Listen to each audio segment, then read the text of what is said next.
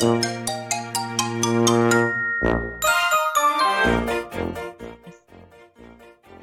はようございます。おはようございます。子育て3人ママの二人ごとが11回目っていうところでね、えー今日はまあ自己愛家族っていうのが、あしまった。自己愛家族っていうのがあるそうで、ちょっとね、その辺のお話について、えーっと、で、自己愛家族ってどんな家族かっていうところを、こうね、えータイプでね、見ていこうかなと思います。基本的には自己愛が強い親がいる家庭を自己愛家族っていうそうです。幼児性が強く自分勝手。で、気分によって、まあ、対応が変わってくるっていう感じですね。で、一つ目は、気に入らないことがあると、まあ、不機嫌になる。二つ目が子供が自己主張をしたら追い出したり怒鳴りつけたり黙り込んだり責め立てる。三つ目が分かってよっていう気持ちが強い。まあなんか親だけど親じゃないって感じですよね。うん中身が子供のまんまっていう感じがしますよね。はい。そうですね。親の機嫌で4つ目が親の機嫌で家族の空気が変わる。で感謝の強要か。5つ目は感謝の強要。6つ目が条件付きの愛情。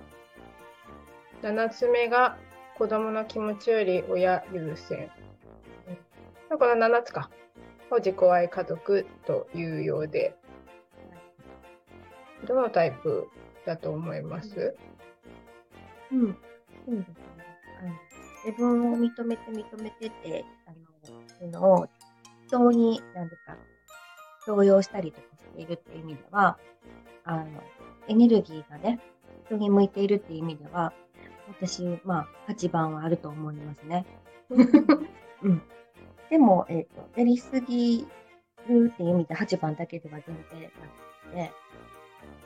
他のタイプについてあると思うので、まあ、2番あたりとかも、求めすぎたらこうなるだろ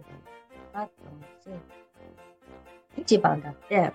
えっ、と、こういうものって思い込みがありすぎたら、勘違いしたまま、それが正しいと思ってやっちゃうと思うんです。なんだろうな。なんせその、やっぱり自分中心にっていうのがこの場合はでも今回はね、大きいんだろうと思うんですね。うん。だから自分軸強い人って言ったら他にもいるじゃないですか。うん。だから結まあ、だか構、ら分かりやすい自分軸そうそうそう378ってそうそう、ところと378ですね。うん。ただその自分軸もやっぱり378の自分軸と459の自分軸はまたこう内に込めた自分軸の459とはまたちょっと違いますよね。やっぱりそっちの人たちの方がうん。人に向いている人に承認してほしいっていうか、あの外側にまあエネルギーの出る人たちっていう意味でやっぱり378の方が可能性としては高いのかなっていうところで、ただ分類上やっぱりタイプ1っていうのは入らないけどうん。タイプ的にどうしてもこう正しさを押し付ける傾向がすごく不健全な時にあるのでそういう意味でやっぱり1が名前として上がってきやすいのかなって感じですよね。自己、自己愛家族、まあそういう親ってなると、やっぱこう、他人だったらしないかもしれないけど、親子だったらやっちゃう人っているかもしれないなって思って、うちもちょっと入れてみました。逆になんかよちかさんなんかそのね自己愛を教えたりしてるじゃないですか。あ、講座あるんですよ、ほんまに。うん。はい。これはこうなんかねその悪い方に進んだ自己愛っていう感じですけどそうですね。もう、まあ、私の講座の場合は、自自愛と自己愛、言葉分かりやすくするためにも分けて使うんですけど、自己愛は、自愛の意味で使ってはる方もいてるんで、こっちが正しいとか、まあないんですけど、分かりやすくするために分けてて、なんか自分をね、大切に思う気持ちはみんな持っておいた方がいいし、あるのは当たり前なんですけど、それをなんか他人に、えっ、と、強要したり、自分のことって終わらせないで、そこはなくって、他人に、だから、だから自分のこと、ことっていう責任がなくなんかあなたが悪いみたいにどんどんなってくるって感じですね。あなたがこうしてくれたらこうなるのにしてくれないからダメっていうのが、ちょっと自己愛の強いので、いや、あの人はそんなん、国は全然関係、そもそもなく、自分を大切に思う気持ちで、自分で行動するだけの世界なので、うん。なんかこう、まあ、エネルギーヴァンパイアって言葉もありますけれども、ちょっとそこと被ってくるイメージです。あとは、自己愛の人ってすごいナルシストっていうか、自分のことは好きっていう体でいるんですけど、根底ではね、自分のことは何かね、認めきれてないとか不安がある人が多いかなと思っていて、自愛の人はなんか完璧じゃない。自分も含めて OK ってしてるんですけど、自己愛の人はなんか気に入らない、足りないっていうことを自分がまず認められてないから、その認められてないまんま認められないでイライラとかモヤモヤしても人に今度圧をかけて疑わせたりやってもらうことで自分の価値を初めて感じることができるので、まあちょっと分かりづらいけど、ちょっと人に依存してるとこも感じます。でも自分で自覚してへんなと思うんですよ、自己愛の人って。あの、依存傾向が強い人っていろいろなパターンやっぱりあるけど、分かりづらいけど、自己愛の人も言ったらちょっと依存はしてるんちゃうかな。ね。やっぱこう外側向いてますよね。そう、完全にそうです。完全にそこが大きな違いで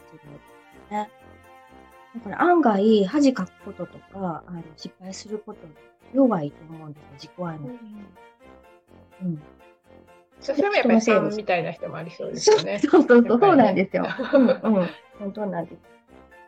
まあ、3の根本的な欲求が、うんまあ、認めてほしいっていうのが、まあ、外に認めてほしいっていう思いがやっぱり強めなので、そういう意味ではやっぱり認められない限りあの、うん。外に認めてもらおうとしてうまくいかなくなっていくっていう感じですよね。まあなんかね、と、なく、大きな理想を持ってるっていうイメージの人も多くて、僕的に。そうなると、さっきの理想っていうキーワードでちょっと位置も入ってきたりはするんですけども、あの、一般的な、あれとちょっと違う、今回ね、家族、え自己、自己愛家族になったら、なんかまあ家族っていうのもあるので、他の友達とか会社とか以上に、親はそこでですね、自分は特別だと思ってると思うんです。親だからいいとか、うん、特別言う権利があるとか。でそこのところに、特別なんだから何でも通るっていう思い込みが入ってたりすると思うので、なんかこう、それを、ね、諦めずに、しょうがないとか、そんなもんだとか、思わずに、もう、絶対こうなんだみたいな感じですごいエネルギー出すので、もともと外に出しやすい人は、よりそうなるんちゃうかなと思うあとまあ育ってきた家庭環境とかもあるのかなもちろんそれはあるけどね。でも、その自己、うん、自己愛、そうそう、家庭環境でね、そういうふうに育てられてたらいつまでもなんか人間完璧じゃないから、あ自分もそうだし、親もそうだし、起こる出来事も自分都合で全部完璧なことばっかりは起こり起こりづらいので、キリがないと思うんですよね。ほんならなんかそれはもう、でもしそこのうちで自己愛家族みたいな親がなったら、継承される可能性もあるんじゃないかな。い遺伝じゃないですけどね。うん。連鎖っていうんですかね。うん。自分の一番の、なんていうかな、家庭、家庭の影響ってやっぱりすごく受けるから、うん。エニアグラムでもやっぱり親子関係って言って、ねうん。各タイプにやっぱり親とのこの関係が、あのまあ、7割ぐらいは当たってしまうっていうところもあって、うん。やっぱりその親の影響っていうのはすごい大きいですよね。なのでまあまあこのタイプの方っていうのは自分自身も親にやっぱりこうやってされてきて子にもこうやってやってしまうっていうパターンもありそうですよね。かもしれない。うん。やっぱり性でも、逆にね反面教師ってするあそう人い。るじそうゃない。ですか。そうそう。そうなんですよ。うん。性格はそれぞれってい。う意味で反面教師に捉えることができたら、えっ、と、連鎖は消えると思い。ます。うん。だから結局なんてい。うかな自分の選択はいろいろあってその中で自分がどういう選択をするかで道が変わっていってしまうっていうところで、うん。うん。親とは違う道も選べたはずなのに、うんまあ、自分がその道を選んだがゆえに、まあ、こういう家庭を作ってしまうっていうところで、まあ、変えようと思えば変えられるって感じですよね。そう。で、変えるためには、そうなんです。自分がなんか思い込んでいる考え方っていうのを、ちょっとこう、新たに要素を入れ替えるとかした方がいいんですけど、それってなかなか生きてきた年数分って難しいと思うので、なんか書いてんの読んでみていいなと思っても、やっぱり実行できひんかった人も多いと思うんですけど、もしエニアグラムで自分を知るっていうことだったらば、うん、自分を知るってことだから、その誰かのなんか成功例とかいい言葉を取り入れるよりは、ちょっとなんかこう自分事として、いいとこも悪いとこも丸ごと両方認められてくるので、知ることがまずできて、次認められてくるので、さっき言った自己愛より自愛の方に向かいやすくなると思うんですよ。自愛はもう自分を丸ごとって意味なので、自己愛はなんかこれがダメだとか、こうせな、あのできてないとか、いろいろ文句があるはずなんですけども、不満とか。そういうのが自分っていうオリジナルの自分、こういう人間なんだねって全部を知ることで、いい面も悪い面も。で、悪い面はこういう良さもにも変えられるとか、成長のベクトルがあるとか知ってたら、なんか楽にもなるだろうし、周りも幸せになると思うので、うんね、自分がちょっと自己愛だとか、相手が自己愛っぽいっていう配偶者とか親とかね、持ってる方とかは、相手を変えることは多分難しくてできひんけど、エニアグラムを知るだけで、なるほどな、そういう理由だっ分かると、なんか自分を責めてる人を相手にその高圧的なことをね、いろいろ要求されて怒られても、自分が悪いわけじゃない。見えてくると思うんです。そしたら、自分でさっき言ったように連鎖を断ち切れるじゃないですか。うん、整理整頓もできるし、相手のこともやけど、まず自分が悪くないとか、でなんでそれがこんな気になるんだとか、すごいいろんな見えてくる。全部が見えてくるみたいな。あのこれはだから、どっかで誰かが書いてる成功した本とか、いい言葉を見たっていいんですけども、それ以上に自分事としてね、実践を日々やっていただけるツールがあるのは、やっぱりインアグラムで自分の番号が分かるとか、相手のタイプが分かるとか、でそっちの方が早いし確実かなって、生徒さんに、うん、DI 講座とかお伝えしても、やっていただくことでは、実感としてあるんですよ。うん。まあなんかやっぱりこうなんていうかなこういう親が、まあ、自己愛家族だからって親を変えることはできない。まあまあ子供が変えるっていうのはやっぱり大変だと思いますけど親自身が気づいて、やっぱりそれがいけないものだって自分で気づいて、まあ、自分でそういうねツール、うんエニアグラムのようなツールを学んで、自分自身を変えていくっていうところでやっぱりねあの家庭は変えられるっていうところですよね。うん、だけどそれはそう自分が気づかなきゃいけない。だからこういう自分が家族なので家族を作ってないかってまず自分で気づいてほしいってことですね。そうじゃないと次の一歩が踏めないから。そうそうか、ずっと同じこと繰り返す。自分が悪いのかなとか、相手がおかしいんじゃないかと思っても、何何がどうおかしいんかってわからない、悶々としてる状態だから、ずーっとね、1年、2年、10年って続けていってしまって、本当大嫌いになったりとか、悲しい、もうなんか自己肯定感がだだ下がりの人生になりかねないので、あれと思ったら早めにね、何なんだこれは、を明らかにするって言ったら大げさかもしれないけど、あ整理するためにもエニアグラムタイプを知っていただくのはいいと思います。わかりやすいと思います。あとはやっぱりそのパートナーがね、こういう自己愛な人を持つってこともありますよね。パートパートナーだからだんだよん。自分うんの、ね多いです。うん。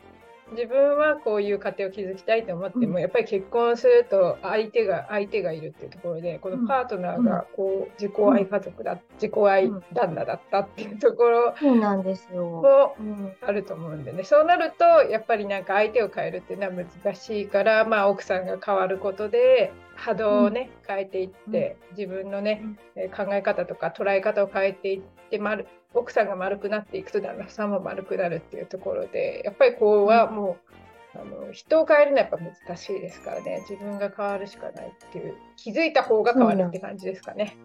だから自分で自分を整えていけば相手も変化するっていうのでそこで最終的に自他共栄っていう世界っていうことなんですね。うん、そうじゃなかったらあのそのしんどい家族の状況を我慢しなきゃいけないで下手したあの、まあ、子供の場合は無理ですけど夫婦の場合だったら、もうそんなんだったら別れたらいいのにって思うレベルの状況になってても、そういう人からね、言われても別れられない状況になってて、まあ、いろんな事情があるけど、結構ね、共依存みたいにだんだんなっていったりとかする人もいるので、あれなるとなかなか抜けるの大変やと思う。でも、そこにも、えっ、ー、と、気づいていただくためにも、エニアグラム視点、診断とか目線を入れていただいたら、目から鱗ですってなる人もいるんですよね。なるほど、そういうことか、みたいな。なんかパッとするみたいなね。それぐらいなんか、えっと、占いもいいんですけども、占いで、なんか、結局変化できてない、完璧にこう変わりきってないよっていう場合は、こっち、パワーのツール、エニアグラム入れる。あと、両方使うとか、全然喧嘩しないから、楽になっていかれる方いてますので、おすすめです。うん、やっぱりなんかね、組み合わせやすいっていうのがエニアグラムの面白いところかなと思いますけどね。はい、もちろんこの占い占いってやっぱりこう自分ができないじゃないですか、うん、多分占いに通う人っていうのは。まあ自分できるけど占い行く人もいるけど。そう。でも普通できないと思いますよ、うん、基本的にはねなんかできないから結局何度もそこに足を運んでその度にあこうすればよかったのかとかいろいろこう修正はするんだけどまた心が不安になると、まあ、そこに行ってことなんかこう教えてもらう日々。あの占い師も自分のことを占うというか難しいです。やりづらいです。うん。あの全くできなくはないですけど、カードとか生年月日とか出るものではちゃんとできて、受け取る側のね、コンディションによってはちゃんと自分でやってる人もいっぱいいますけれども、やっぱり私も自分がしんどすぎたらやっぱやりづらいんですよ。自分のことってなると。そういう意味では、そうそういう意味ではね。ってまあ、最初からね、すぐその診断結果がこう腑に落ちるっていうのは時間がかかるかもしれないですけど、そうそうそれはないんですけど、あのいきなり1回でとかそういう機会はあんまりしん方がいいと思うんですけど、なんか学んだりちょっとずつこうそのだからエニアグラムの講座って、うん、あの6ヶ月ぐらいかけてあの基本的にはやってるんですよ。まあ中級は3ヶ月にしましたけど、うん、やっぱりねあの長く時間をかけてこう吸収していってほしいしかも6ヶ月よりやっぱりどんどんこうな年月をかけていくと深まっていって、うん、それが自分のものになっていくっていう感覚があるので。そうそう第3になると思います。あの本当にずっと使えるそれこそそれこそそのね前にエニアグラムのお茶会やった時になんか自分自身のタイプはみ、ね、見てもらってすごい楽になったって言ってたんだけど自分のお母さんも同じタイプだなって気づいた時に同じことやってる今でもっていう話をしてて人間関係に悩むタイプのねお母さんだったんですけど、あの、うん、やっぱ年いってもその老人会とかそういうところで人間関係に悩んでくよくよしてるっていう話をされていて。やっぱりこうねあの学ばない限り結構ずっと同じそれが相手が変わってまた人間関係に悩んで相手を変えてまた人間関係で悩んでって繰り返すっていうところで、うん、えー、だけど自分で学んであの相手を知る相手がこのタイプかなってこう全く確実に分からなくてもいいですしあ大体このタイプっていうのは、ね、大体でいいです。うん、あの分かるだけで、うん、自分がちょっとこうねあの対応を変えてみたりとか、あの自分の心がちょっとこうそう客観的に見ることでちょっとこう冷静に見ることができてで自分自身もそんなにこう感情感情に振り回されなくなるっていうところが大きいのかなと。だからこうね、うん、もうあなんていうかな。ずっとかよそうか自分自身でそういう力をこう一度つけてもらったらそれはこうねまあだからまあ私の場合はエニアグラの勉強会って言って引き続きねみんなで見る力を育てるために月1回ぐらい月,、まあ、月1回できない時もありますけど見れる力をねあの常にこう高めていくっていうのを目指してますがだからそれがまあやっぱり1人だったらねちょっとやっぱりこうあのやっぱり分かんないやめちゃうみたいなものもあるかもしれないけどそうですね。一応そういうね環境を作ってるので必ずみんなあの手に入れられる力だと思いますのでね。そうなると、まあ、一生楽一生結構そういうところにはすごく気持ちが楽に生きていけるんじゃないかなとは思いますけどね。でもおっしゃる通りで、あの、エニアグラムであっても、ずっとじゃあ一人でっていうのもしんどいかもしれないんで、そういうね、勉強会本当感謝してるんですけども、やっぱりなんか一人でやる部分と、人に聞いてもらったり、ちょっと時々報告チェックしてもらうみたいな、両方使える人が、えー一番強いって言ったら強い。自分でできるとこは自分でやった方がいいんですけど、どうしても今これだけとか、どうどどうかな、これしたいときとかね。だからそれが占いでも勉強会でも何でもいいですね。でも普段のベースは自分でやる。でそのベースで学ぶところは、もうなんかこう、一冊本読んで学びましたも学びましたなんですけれども、それで分かったとか、スッキリしたとかってなるものって、すぐまた落ちると思います。私はやっぱり時間かけて学んだものが本当にずっと定着していくので、ちょっとそのね、3ヶ月とか6ヶ月とか学ぶってなるかかるかもしれませんけれども、あのトレーナリング定着率はやっぱ意味がある？この期間高くなるので定着率が。でそれとちょっと単発的に占いでどうしてもその、ね、苦しいとか2回見てもらうとか、占いじゃなくても何でもいいんですけど、セラピーでも何でも、お友達とお茶するでも全然いいじゃないですか。私はね、両方いると思う。女性は特に。共感してもらう時間もいるし、アドバイスもらって考えることもできる。でも、一人でベースっていうのもないとずっと変わらないと思います。理解すと思うので。全く同感です。なのでまあそういうなんかね繰り返しをやめたいって思っている人にはぜひね、学んでほしいエニアグラムかなとそうなん思いですよますね。特に相手が変えられない人だってね、その、自己愛、家族になんかちょっと属してる方、ううんん、もうどうしようもないっていう方はほど、これの方がいいと思います。あとはもう副産物的なところでやっぱりこうねエニアグラムを知って自分をこう整える力がついてきたらやっぱり引き寄せの波動が良くなってくるっていうか良くなってきあます。のはい。自分のなんかこうコンディションが良くなってくるんですよね。そうすると、まあ引き寄せもすごく上手になっていくっていうのはまあ大まけでついてきてる感じなんですけど。あの、それ目的っていうよりは、もう、おのずとおまけでついてくる人にはついてくるっていうね、話ですよね。うん。なので実際ゆちかさんはどんな引き寄せがありましたか、あ、そうですね。あの、引き寄せね、昨日もあったんですよ。でまずね、引き寄せを、あの、ミキのところで言葉を聞く前、もちろん知ってたし、やり方とかやってる人にも会ってたから知ってたんですけど、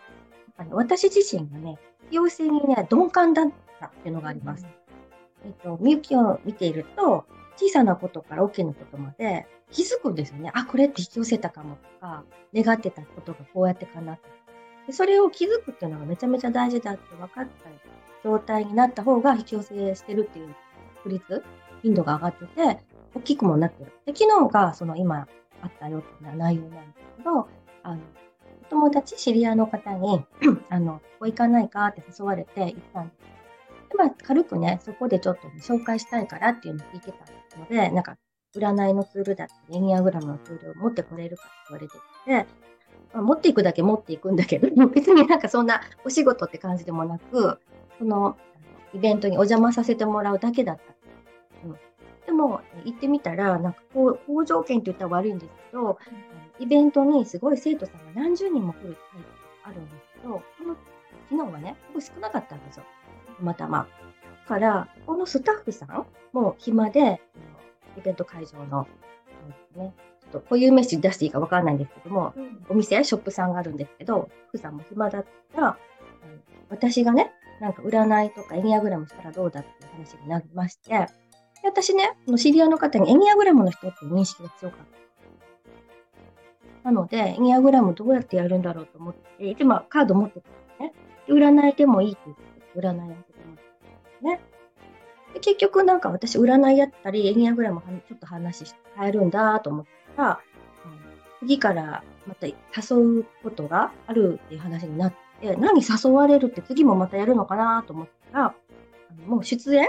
出演料払うので、あの先生としてね、講師として来てもらって、好きに、まあ、その好きにっていうのも今度またね、対になって打ち合わせあると思いますけど、あの、契約？が仮契約みたいな話になって、うん、帰る前にそういうミーティングまでしていただいて、私何も言ってない、一言も言ってないのに、連れてきてくださった方が、どんどん契約の内容とかね、条件とか勝手に全部言ってくれて、なんか結構好条件でそれも言ってくれて、相手もね、なんか気分よく、わかりました、大丈夫ですって話が進んでいったんです。で、私は本当についていっただけで、好奇心でどんなのやってるかなね、覗くみたいなイメージで言ったんだけど、あのもうちょっとこうリアルのね、イベントとかやってみたいってもともと思ってたので、それね、なくはないんですよ。でも、願ってちょっと忘れてるぐらいのぼんやりした状態で昨日は言ってたんですけど、結局それが叶ったような感じがするんですよ。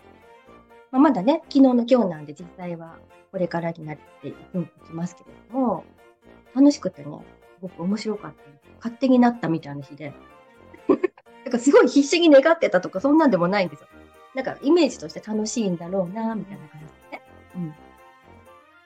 なので本当に多分ね、ゆちかさん自身の波動がすごく軽くなっているんだろうなっていうところで、うん、あの引き寄せたのかなっていうところで、まあ、ここでね、えー、発信してから特にそれがやっぱりで、面白いことに発信、うん、ここのね、うん、ラジオ始めてからこちらってやっぱりね、はい、無償で提供しているものじゃないですか。まあそのおかげなのか、はい、あの違うものが入ってくるっていうね、現象は。宇宙貯金？宇宙貯金みたいな、ね、宇宙貯金、宇宙貯まってたのかなっていうところで、すごくあの面白い引き寄せがあったりして。まあ、ここでね、あの11万講座っていう引き寄せの講座もやったんですけど、あの8月かな？8月にやったんですけどそれにもねゆちかさん参加してくれたり、まあ、企業塾の生徒さんで、これからエニアグラム学びたいっていう方とか、まあ、エニアグラムの生徒さんとかがね、えー、参加してくれたんですけど、その11その8月いっぱいでっていうのには届かなかったんですよ。だからその後がすごく面白かった。その後にすごくね、あのいろんな奇跡が起きまして、で一番でかかったのが、あの年に 2, かあの2年に1回しか帰れない日本への飛行機がなぜか1年に1回に変わったっていうところで、で飛行機代ってね、本当あの今回あの冬帰るのでそれでいろいろ調べたら本当高いやつは100万以上するんですよね往復でそれを引き寄せちゃったっていうところですごい大きなものが来たって報告した前にその日にゆちかさんが先だったんですね。ゆちかさんのうん、あのご主人があの、50万60万っていうねあの、うん、キャッシュバックがあるっていう報告があってはい、それが同じ日に報告があったっていうね。うん、だから偶然そうタイミングも合ってたし結構金額もねかなりの額をお互いにであと面白いのが、その、キャッシュバックだったり、航空運賃だったり、そこに対して、必死になって直接に働きかけてないにもかかわらずっていうところが引き寄せっぽいじゃないですか。っ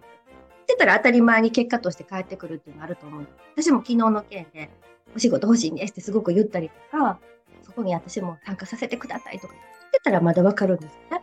それが叶うっていう努力の結果じゃないと思うけど、何にも言ってないのに、なんか勝手に？自動的にっていうのがもう面白くって。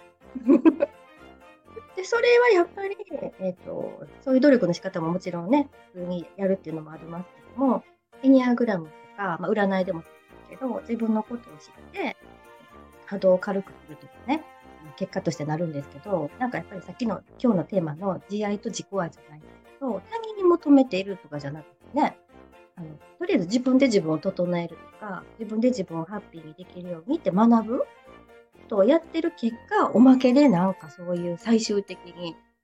花ぼたって言ったらちょっと変ですけども思っても見ないことが勝手にやってくれて誰かが結果自分がすごく得るものが夢叶うみたいなね。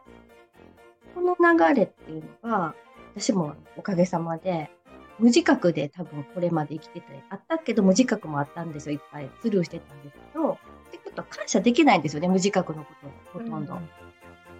なんか薄いんですよ、もし感謝したとしても、あ、よかったわ、みたいなね。うん、で、この意識がミーティングを、このね、ラジオとかそれ以外のものをね、意識がね、すごい目覚めたんです。強まったんです。無理に感謝するとかそんなんじゃなくて、なんかワクワクするとか、本当に叶った。って一個一個こう気づいていく。でよかった。とか幸せだなと思って、だからそれって今の言葉って全部軽い波動の言葉だから、やっぱりこう、引き寄せってふわふわしてなんだ、なんだそれと思うかもしれないけど、地道にね、さっきも言ってますよね。3ヶ月、6ヶ月学んでってね、うん、あそこのベースがあって、最後におまけでみたいな、その流れがね、体感できる日々になって、前は全然引き寄せてないかとそんなことはきっとないんだけど、今の方がな、充実度、幸福度、得られるので、やっぱりね、生きてたら感じたいじゃないですか。せっかく生きてるんで、おかげさまで充実度は上がってるかなと思って。は